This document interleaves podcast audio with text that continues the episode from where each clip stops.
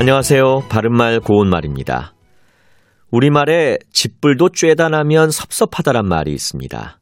이것은 당장에 쓸데없거나 대단치 않게 생각되던 것도 막상 없어진 뒤에는 아쉽게 생각된다는 말인데요. 여기서 집불은 지 밑에 피읍 받침을 쓰는 것으로 집을 태운 불을 말합니다. 또 이와 같은 뜻을 가진 표현으로 온유월 겹불도 쬐다 나면 서운하다 같은 것도 있는데 여기에 나오는 겹불은 겨 밑에 시옷 받침을 쓰는 것으로 결을 태우는 불을 말하지요. 앞서 말씀드린 표현에 나온 동사 쬐다는 볕이나 불기운 따위를 몸에 받는다는 뜻입니다.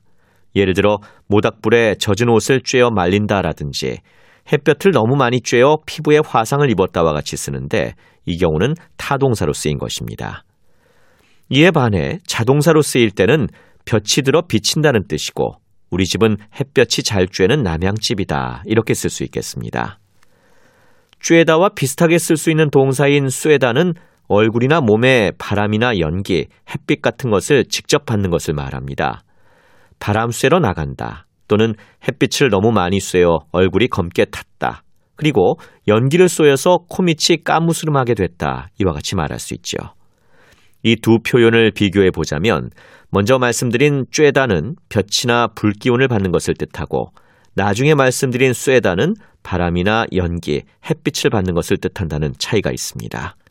바른말 고운말 아나운서 이규봉이었습니다.